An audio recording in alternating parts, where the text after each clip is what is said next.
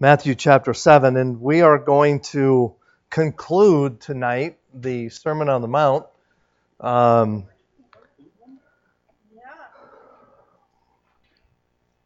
our theme this year has uh, been a biblical principle, uh, our foundation, uh, that I understand very clearly, having been a, a, uh, a building contractor for many years and, and um, working in that industry. It's, a, it's an illustration that I, I understand perfectly clear when the Bible talks about you know having a strong foundation. Uh, it's something that uh, makes perfect sense to me. Um, the other day, uh, I was out on the uh, church property, and most most of you know that the church has um, been uh, uh, we have leased a 40 by 40 portion of our property for a cell phone tower. And uh, yesterday, when I, or not yesterday, well, I was there yesterday too, but it um, was it Friday? Friday when I went by, um, they they had dug a hole for the cell phone tower, the foundation, and it was a hole that was six and a half feet across and 35 feet deep.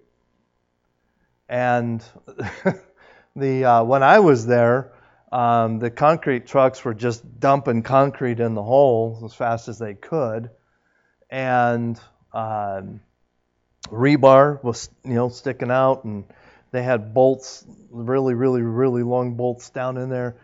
And as I stood there and, and, looked at this, I was talking to the to one of the guys that was in charge of the uh, the project. Um, I, I, I, I stood there and looked at it and I thought, boy, this tower is not going anywhere. You know, uh, 35 feet, six and a half feet across.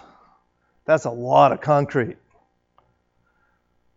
And my first, you know, as again, as I as I thought there, I stood there and I thought this this tower, it, yeah, it, it's not going anywhere. How do I know that?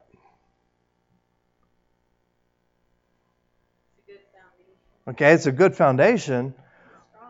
It's a strong foundation, but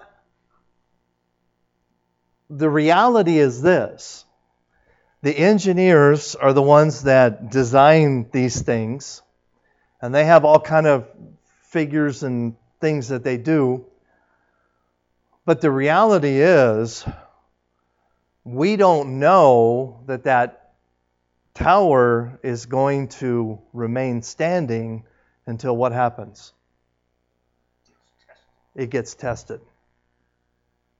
We get a strong storm, and we can we have had hurricane force winds here. We've had since we've lived here, we've seen 70, 80 mile an hour winds. 93, yeah. That's when we will know that the tower will stand. Is when it's is when it's excuse me when it's tested, when the foundation proves itself.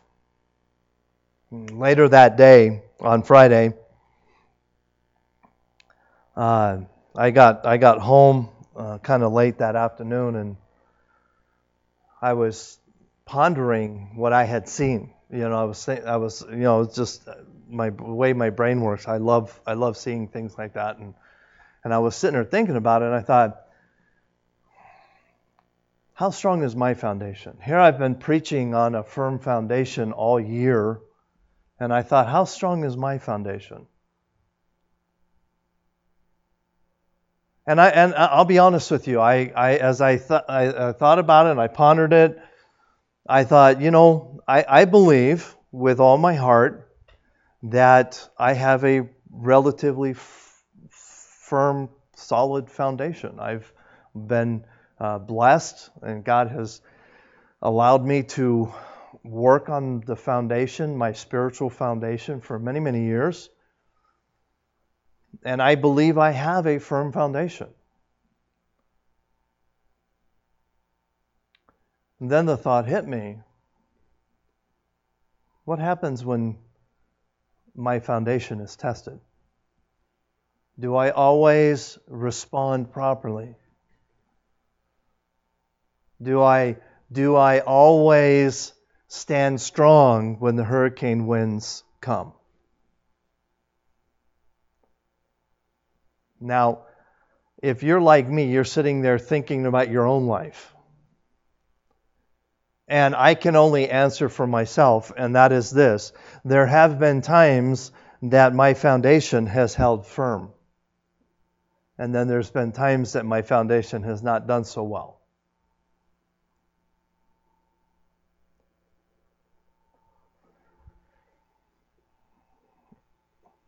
Building a firm foundation Isaiah chapter 28 and verse 16, the verse that we have on the back wall over here. Therefore, thus saith the Lord God Behold, I lay in Zion a foundation, a stone, a tried stone, a precious stone, a sure foundation. He, he that believeth shall not make haste. 2 Timothy 2 and 19. Nevertheless, the foundation of God standeth sure uh, having this seal, the Lord knoweth that he, that he, excuse me, the Lord knoweth them uh, that are His, and let everyone that nameth the name of Christ depart from iniquity. The title of my message tonight is very, very simple. I think it's very, very accurate, and it is the greatest sermon. Not my greatest sermon, Jesus' greatest sermon is the Sermon on the Mount. I believe that. And as we wrap up this sermon, I want to wrap it up with this idea of our foundation. In Matthew chapter 7, let's start reading in verse 24. It says, Therefore, Whosoever heareth these sayings of mine. Now, uh, let, let, let me stop right there and let, let, me ask you, what sayings is he talking about here? John? Five, six, and seven. Every the, the whole sermon. Okay, okay. He's talking about the whole sermon. So therefore, whosoever heareth these sayings of mine and doeth them, I will liken him unto a wise man which built his house upon a rock. And rains descended, and the floods came, and the winds blew and beat upon the house, and it fell not, for it was founded upon a rock. And every one that heareth these sayings of mine and doeth them, uh, excuse me, doeth them not, shall be likened unto a foolish man which built his house on the sand. And the rains descended, and the floods came, and the, the winds blew and beat upon the, the house. And it fell, and great was the fall of it. Let's pray. Dear Lord, thank you again for this day. Thank you for the, the, the strength and the, the healing that has taken place in my life today. And Lord, I just thank you for the opportunity to be here, the opportunity to share. Lord, help us to walk with you. For it's in Christ's name we pray. Amen. Now, last June, uh, in, on Sunday morning, uh, I've been preaching through uh, the parables of Christ, and last June uh, I preached a Sunday morning message called The Wise and the Foolish Builder on this passage. So I'm not going to re preach that tonight, but I do want to talk about it because it's important. Um, uh, in chapter 6 of Luke, Jesus preaches another message very similar to the Sermon on the Mount. It's, it is known as the Sermon of the, on the Plain. It's, it's very, very similar uh, to the Sermon on the Mount. Uh, it's not as long, if my memory serves me correct. I don't believe it's as long as the Sermon on the Mount, but it's very similar. There's a lot of uh, the illustrations he makes are the same. But in the Sermon on the Plain, um, he preaches and he and he tells the same story a little differently. Let's let's look at it in Luke chapter 6, in verses 47 and 49. It says, uh, "Whosoever cometh to me and heareth uh, my sayings uh, and doeth them, I will show you to whom he is like. He is like a man which build an house and dig deep and laid the foundation on the stone. And when the floods arose, the, the, the stream uh, beat vehemently upon the house and could not shake it, for it was founded upon a rock. And he that heareth and doeth not is like a, a man that without a foundation build a house upon the earth against which the stream did beat vehemently, and immediately it fell, and the ruin of the house was great. In this version that, that Jesus uh, gives of the same, basically the same story, but there's a couple of uh,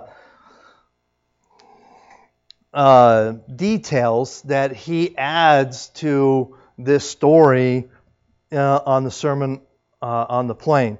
Now, you have to understand that Jesus preaches both of these sermons relatively early in his ministry. But in the second one, in the Sermon on the Plain, he, he adds a couple of details that really kind of open up for the, the visual sense uh, a little bit more detail. The first one we see in verse 48. It says, um, uh, uh, uh, He is like uh, a man which built a house and dig deep and laid the foundation on the rock. This idea of digging deep is exactly what took place out on the property this week. What did they do? Now, if you've if you've ever been out on that 10 acres, you know that at least the topsoil, I don't know what it's like below that, but the topsoil has a lot of sand in it. Now, what's going to happen if, if they were to just come out and, you know, dig, you know, let's say, say 15 feet? Do you think the tower would stand? It, it probably would stand, mm, but what would happen when the storms came? I don't think it would hold.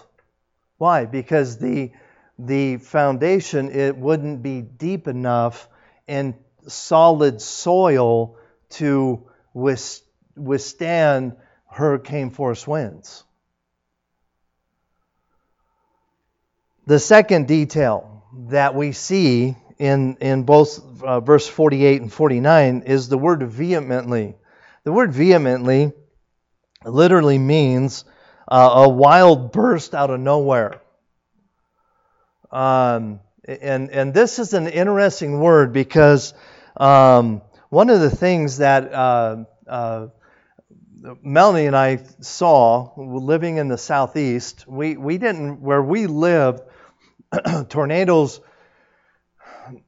very rarely occurred. You know, you would see them occasionally, but one of the things that people, I want to see how I want to say this. One of the the, the uh, attributes of, of nature that was common in our area was called microburst. Oh, okay, yeah, also had them in Idaho. Okay. Oh, that's right, that's right. It was a blew your back door off. Yeah, and and they literally come out of nowhere. There is no warning, and they are incredibly damaging. I've seen them just uproot huge trees and toss them like they're toothpicks. Um, they're incredibly dangerous, but there's no warning, and they they they just happen. That is the word vehemently here. And what is going to happen if a microburst happens close to our church property? Will that tower stand? That is the key. How do we know if it will or will not? We won't really know truthfully. We can engineer it to withstand those kind of winds, but will we really know until it happens? And the reality is this when life happens to us, what is the most common way it happens? Suddenly, without a, without a warning. How many times have you have you gotten a phone call from somebody and say, "Oh, hey, by the way, next Tuesday I'm going to stab you in the back." Just kind of want to throw it out there. Yeah, okay. Thanks for the, the for the heads up. no. Life happens. Boom. What is your foundation going to do? A wise man will take time and dig deep. In fact, the guy who was pouring the concrete the other day, I was when I was talking to him, I said, "Do you uh, do you dig wells? You, you know, like water wells and things?" And he's like, "Oh no, no, no, no." He said, "This is what we do. We do uh, foundations for large buildings, cell towers, things like this." And and uh, I said, "Is so? Is this a normal?" You know, for for a cell tower, and he's he's like, well, it's a little deeper than usual. And I said it's probably because of the soil. And he didn't he didn't reply, but I that was my assumption was it had something to do with the soil, and and uh, they wanted to make sure it was deep enough.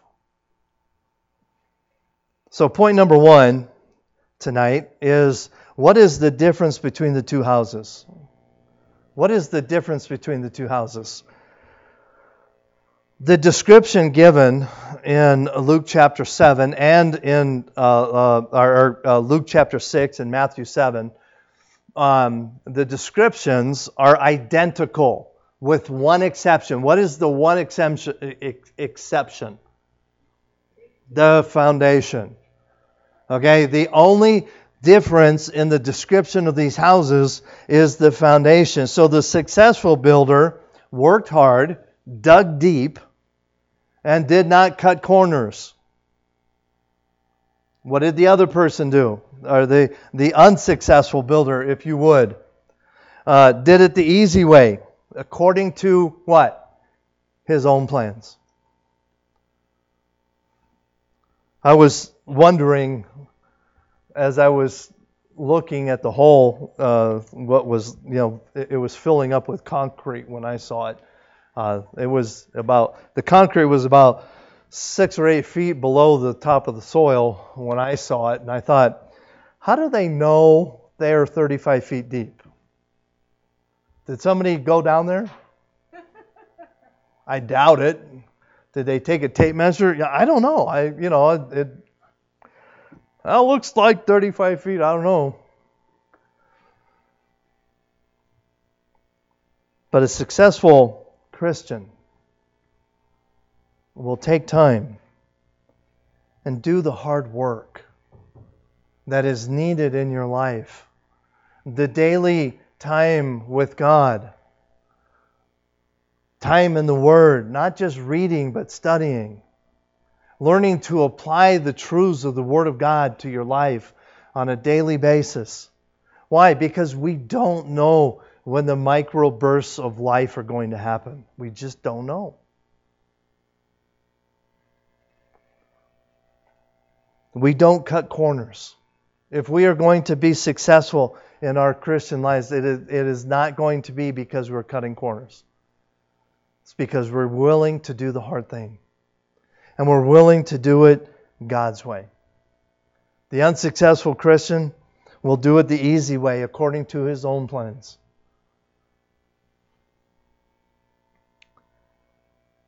The vehement, the viet, vehemently, uh, the sudden, the strong burst of energy that can hit each of our lives comes without warning. And uh, as I, uh, when I did preach uh, uh, on this um, back in June, I did, I did bring up this idea of Job. Job, everything in Job's life when, when his life fell apart, how fast did it happen? Oh, if that long. It, maybe, I think, as I read it conservatively, uh, uh in less than an hour, he lost everything. Probably closer to 30 minutes. He lost everything. In Job chapter 1 and verse 20, it says, And then Job arose and rent his mantle and shaved his head and fell down upon the ground and worshipped. And said, Naked came I into my mother's womb, and naked shall I return thither. God gave, and the Lord, or excuse me, the Lord gave, and the Lord hath taken away. Blessed be the name of the Lord. In all this, Job sinned not, nor charged God foolishly. See, Job, person after person after person came into Job and said, Hey, Job, you, you lost your fortune. All your sheep are gone, your cattle are gone, your, your, your camels are gone. Uh, and then the, finally, the last one came and said, Hey, your family is all gone. You have lost everything. As soon as one was finished speaking, another one showed up and gave him bad news. Just bang, bang, bang, bang, bang. And what, what happened? A huge microburst happened in Job's life. And what did Job do? He stood firm. His foundation had been built upon the rock of Jesus Christ. His foundation had been in the truths of the Word of God. Job's house, when it fell, or excuse me, when the storms came, it did not fall. Not his physical house. I, I think you understand what I'm trying to say here. Because his physical house did fall with his kids in it. But spiritually speaking, his house stood firm.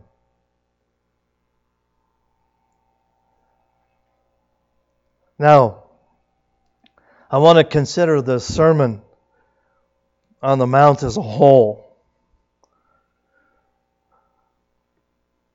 Think about something. I, I and and the the reality of this hit me as I was putting all my final thoughts together uh, the other day. Does anybody know how long I have been preaching this these series of messages on the Sermon on the Mount? Anybody? Long, long time. Over a year. Close, close to a year and a half. Now that now you know, granted, not every Sunday night. There's been you know things going on here and there, but but let's just say conservatively, it's taken me a year to preach one sermon Jesus preached.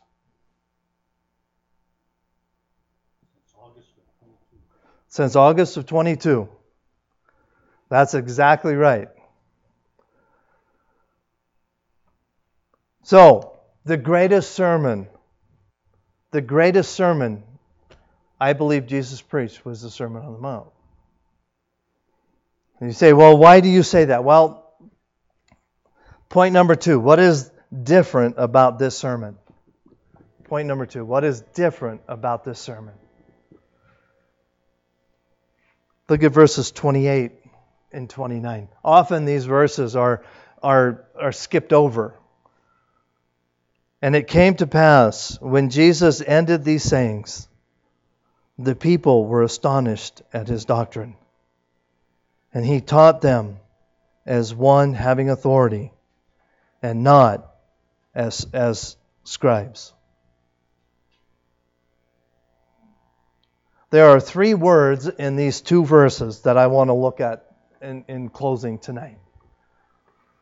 Three words that when I stopped and I and I really I thought about it, I thought it, these three words transformed this sermon in my thinking.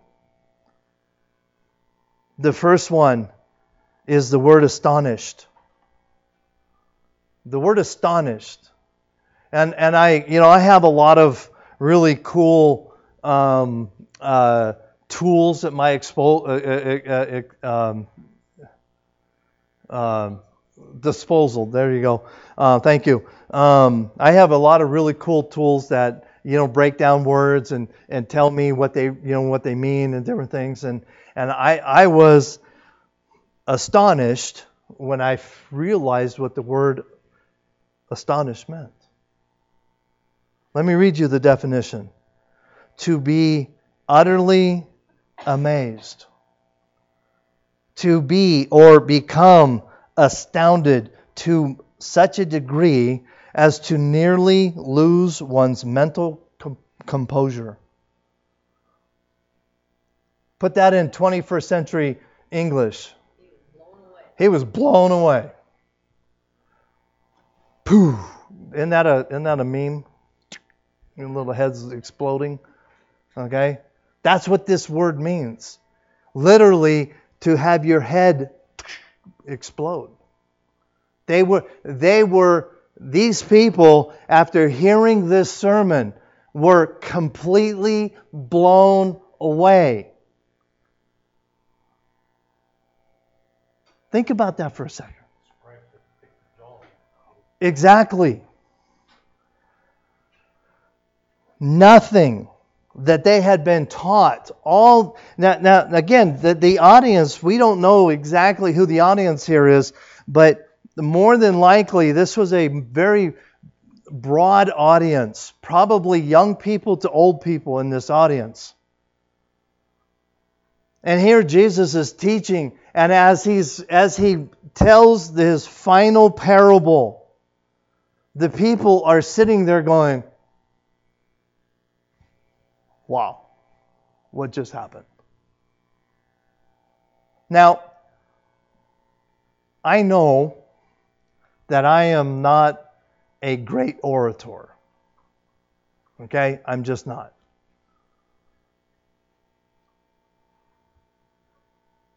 And I have sat under men, godly men, who are great orators. And I have yet to hear a sermon where I go, whoa. Has anybody ever done that?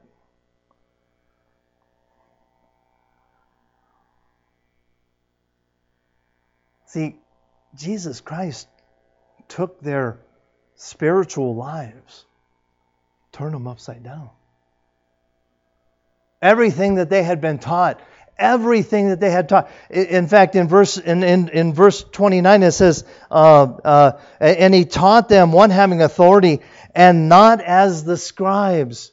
They had been taught by the, their, their religious leaders for years and years and years, and nothing even came close to one sermon that Jesus preached.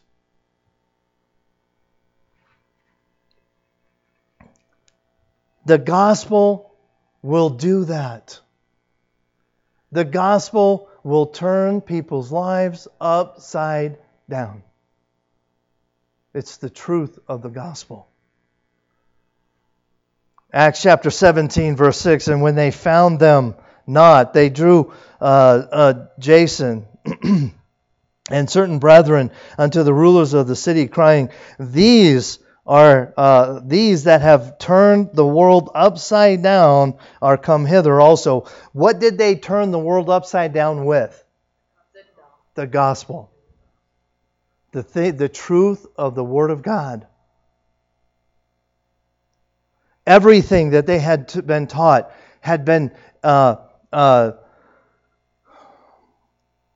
Judaism is still this way, but in this day was probably more so. But everything that they had been taught was everything was about them. What do people see about me? You know, everything, every criticism that, that Jesus had of the, of the religious leaders, what would he say? Hey, you look good on the outside, but the inside is the problem. And that is how they were taught to live. They were taught to live on the outside, but the inside didn't matter. And Jesus, in one sermon, ripped all that to shreds. And they were absolutely dumbfounded. Because it was the truth of the, of the gospel, the truth of the Word of God that changed their lives. They were, they were taught, what will make me happy? They were even taught that basically get all you can because when you die, it's all over. Boy, doesn't that sound familiar? But what did Jesus teach them? Just a quick synopsis of the Sermon on the Mount. He started off with the Beatitudes, right? What is, what, what is the whole premise of the Beatitudes? it's the heart. These are attributes that should be, that need to be part of a Christian's life. He talked about being salt and light in a dark world, how to deal with real life issues, how to truly worship God, how to properly handle your money, and then how should believers act. Those are the things that Jesus taught them. They sat in absolute astonishment.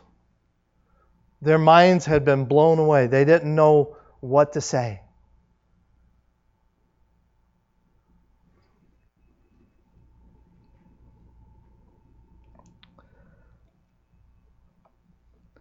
The second word I want to kind of concentrate on here for a minute is the word doctrine. And when it came to pass, when Jesus ended these sayings, the people were astonished at what? His doctrine. His doctrine. Doctrine is the teaching the truths of Scripture. Every truth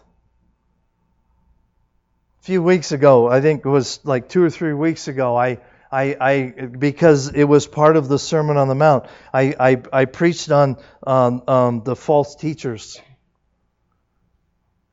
And I, I had people come to me and say, Hey, I've been in church a long time, and I've never heard a per- pastor preach on that before. You know what? It's part of the Bible. And we can't, we can't just skip over the parts we don't like. We have to preach and teach the entire counsel of the Word of God. Honestly, doctrine, the word doctrine, is not pop- popular in churches today. There are many churches in our world, in our country today, that will make this statement. I've, I, know, I know pastors that have made this statement. I do not teach doctrine because we want people to feel happy when they come to church. We want to bring people in. We don't want to turn them off by teaching truth.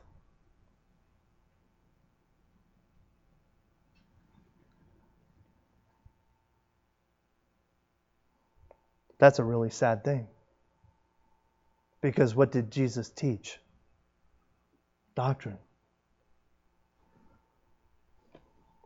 Churches will say today, well, we need to be more relevant. Well, I don't know how, how more relevant you can be than to teach the truths of the Word of God. Timothy Witmer said this This downward trajectory of culture, cultural standards places an increasingly great pressure on churches as it strives to maintain a clear moral imperative of the Scriptures.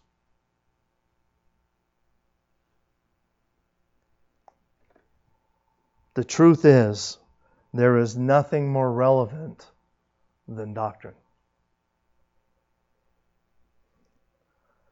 Doctrine is the thing that astounded the people. It is the thing that changes lives. God help Grace Baptist Church if we ever get to the point where we are itching ears preachers, where we, where we develop sermons to make people feel good instead of the truths of the Word of God. Now, am I saying that doctrine, excuse me, that doctrine should make us feel bad? That no, that's not what I'm saying. It, the Word of God is what changes us. My words will not change you. Even if I was the most charismatic and, and great, greatest preacher in the world, if I was the one changing you, then, then you're in big trouble.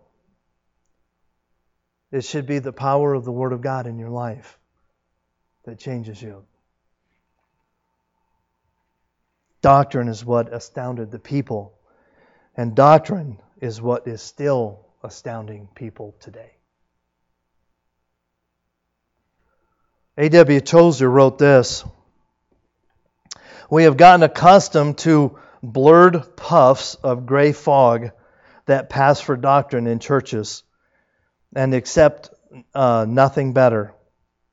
For some previously uh, unimpeachable sources are now coming uh, uh vague statements considering a milky uh, ad, admixture of Scripture, science, and human statements that is true to none of the uh, of its ingredients because each one works to cancel the other out.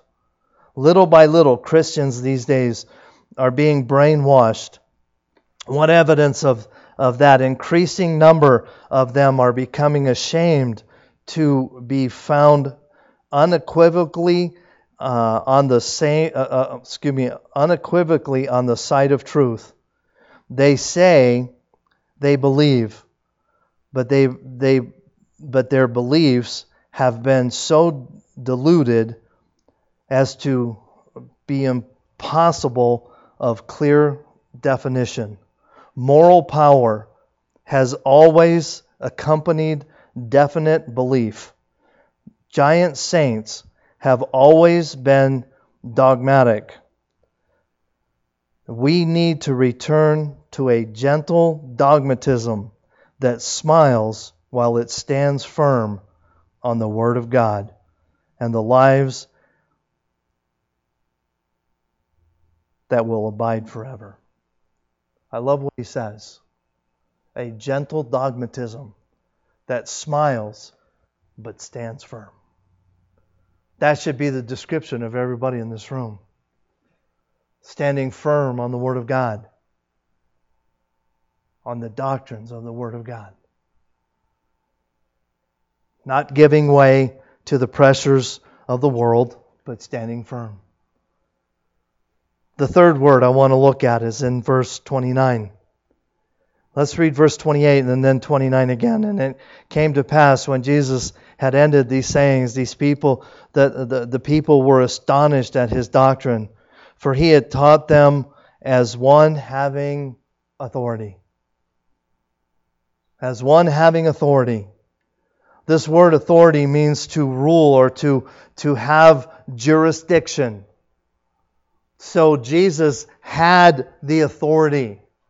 And as I as I thought about this, I, I thought, how in the world can I illustrate this, this word authority? And as I thought about it, this is the best way I could come up with. As I stand before you now, I preach and teach by His authority, not by my authority. When He taught and preached, he taught by what? His authority. See, my, my authority is secondary, if you would. But his was first person.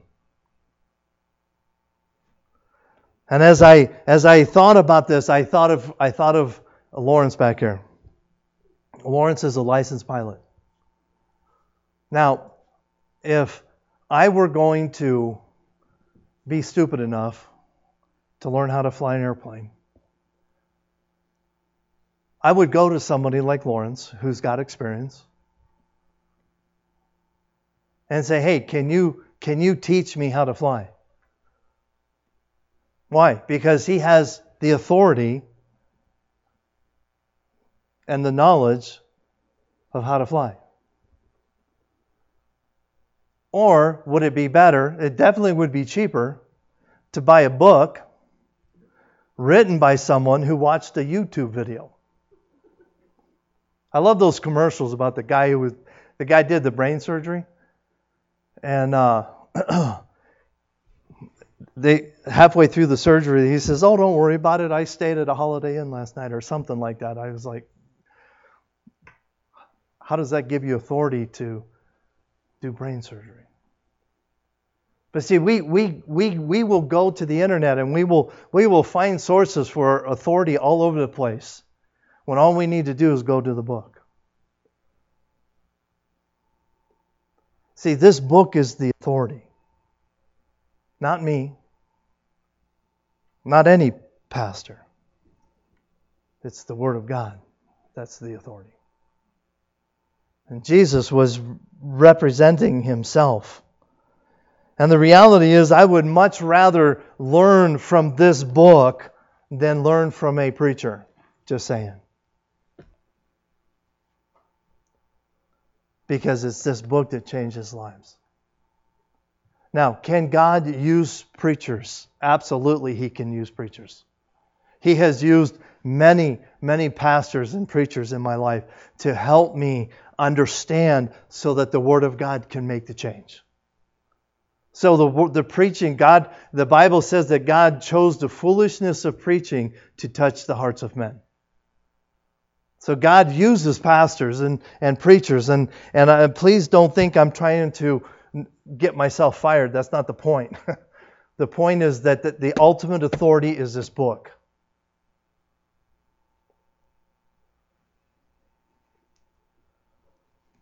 There is a song that I have on my phone that plays, it seems regularly. I don't know the name of the song, but there's a, it, it, may be the name of the song, I don't know. But there's a line in the song that every time I hear the song, that it, it sticks in my head for days. And it's this I want to be Mary for a while. Was that the name of the song? It may even be the name of the song. I don't know but it's a song of this this this lady is singing a song and and she she's talking about the fact that her personality is such that she is a Martha.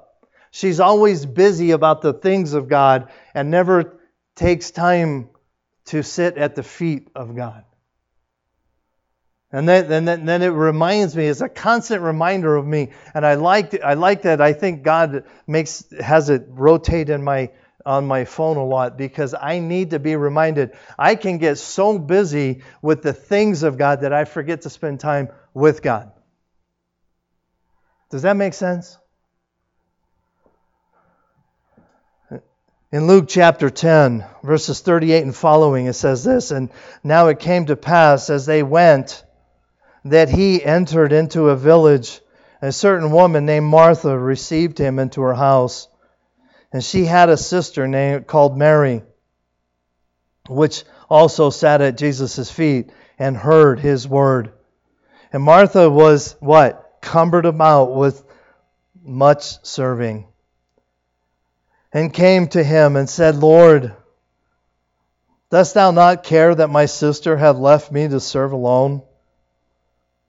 Bid her, therefore, to come so that she uh, help me. And Jesus answered and said unto her, Martha, Martha, thou art careful and troubled about many things, but one thing is needful, and Mary hath chosen the good part, which shall not be taken away from her. And I need to be reminded of this truth very often because it is so easy, especially for me as a pastor, to get caught up in the of the, the, the work of the ministry. And I, it's easy for me to, to fail to get into the person of the ministry. And I, I personally believe that every one of us can fall into the same trap. We can allow the things of this world to cumber us, to to take over like Mary and well I've got to do this and I have to go to work and I have to be here and I have to do this and I have to and I have all this and I and I got this and this and this and this and this and this, and we forget that hey you know what the most important thing is spending time with God.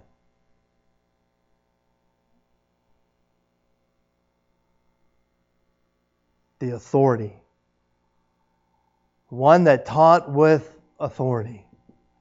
And it was the doctrine that he taught that blew their minds. It was the things of God, the truths of the Word of God that changed these people's thinking to the point where they were absolutely speechless. I want to close with this thought.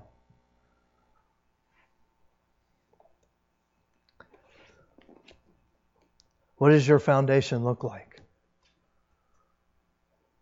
Is it six and a half feet wide, 35 feet deep, full of rebar and bolts and all kinds of stuff? Or are you just scratching the surface?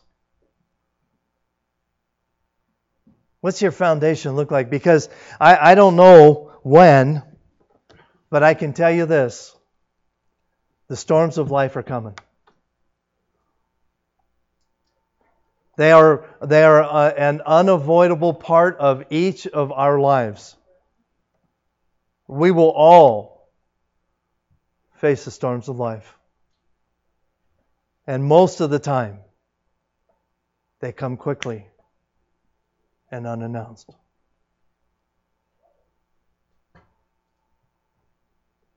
One of the most faithful people that I know is sitting right there.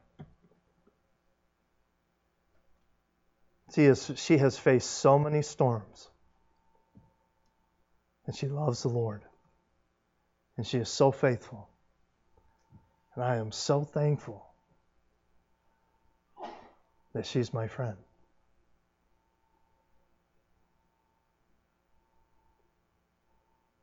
What's your foundation look like? I don't know. Only you can answer that. And you know, one of the things that is interesting about a foundation, you don't know how deep it is. Now, if you go out to the property tomorrow or the next day or whatever, next week or so, before they put the fence around it, you know how much of the foundation you're going to see? what, what, Terry, about a foot? It's, it's sticking up about, about that high, maybe, maybe 18 inches. That's all you're going to see. How do you know? I mean, I saw it. It was, you know, six or eight feet down with some concrete. How do I know it, it's 35 feet? You know how I will know? The first time the storms come. And that's what matters. And that's what Jesus is telling us in this parable. It's the storms are going to come and they're going to come vehemently.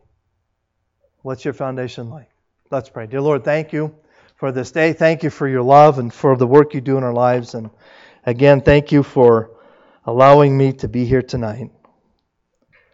Thank you for your patience with us. But Lord, more importantly, thank you for your Son. Thank you for the doctrine of the Word of God that we can dogmatically and lovingly stand on. Help us, dear God, to be more like you in everything that we say and do. For it's in Christ's name we pray. Amen. All right.